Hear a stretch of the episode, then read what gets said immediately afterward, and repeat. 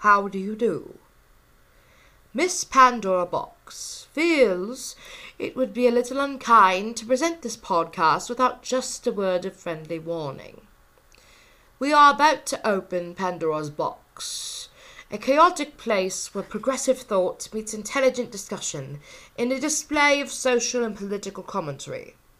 It is one of the strangest tales ever told. It deals with the musings of a powerful creature, a sexually liberated woman.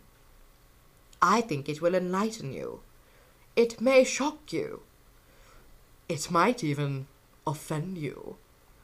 So, if any of you feel that you do not care to subject your nerves to such a strain, now's your chance to, well, we warned you.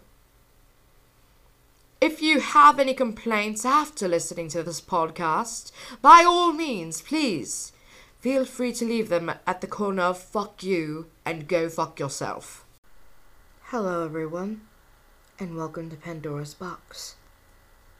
This week, I discuss the not-so-surprising surprise regarding the events of January 6th, 2021. Listeners, they knew. Fox News knew. It has been revealed that Fox News hosts, Republican Congress members, and the son of 45, begged former White House Chief of Staff Mark Meadows, who is currently facing a contempt vote in the House, to make the then president call off the rioters on January 6th.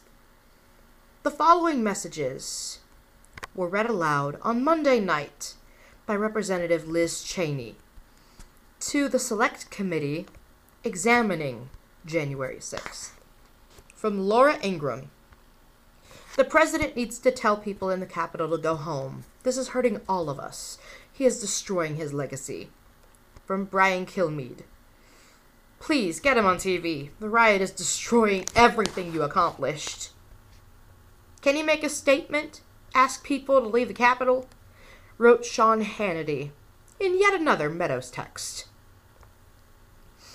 And the former president reportedly took pleasure in the spectacle unfolding on TV, illustrating what the Washington Post described as the depraved and insurrectionist intent behind his incitement effort. Before all this took place and triggered such alarm among those news anchors, they propagated the big lie that incited it all. And importantly enough, much of the content put out by Fox News trafficked heavily in hallucinatory conspiracy theories about the election, fueling the delusions that led to this act of domestic terrorism. Again, I say to you, the listener, Fox News knew everything. And they blamed it all on a made-up boogeyman. They knew the reason behind the riots, and yet they blamed Antifa. People may not know this, but there is no such thing as an organization called Antifa. It is literally an abbreviation of anti-fascism, which everyone in the free world should support. America was anti-fascist during World War II. Why is it embracing fascism now? Now, I may not sound like it right now, but I am beyond furious.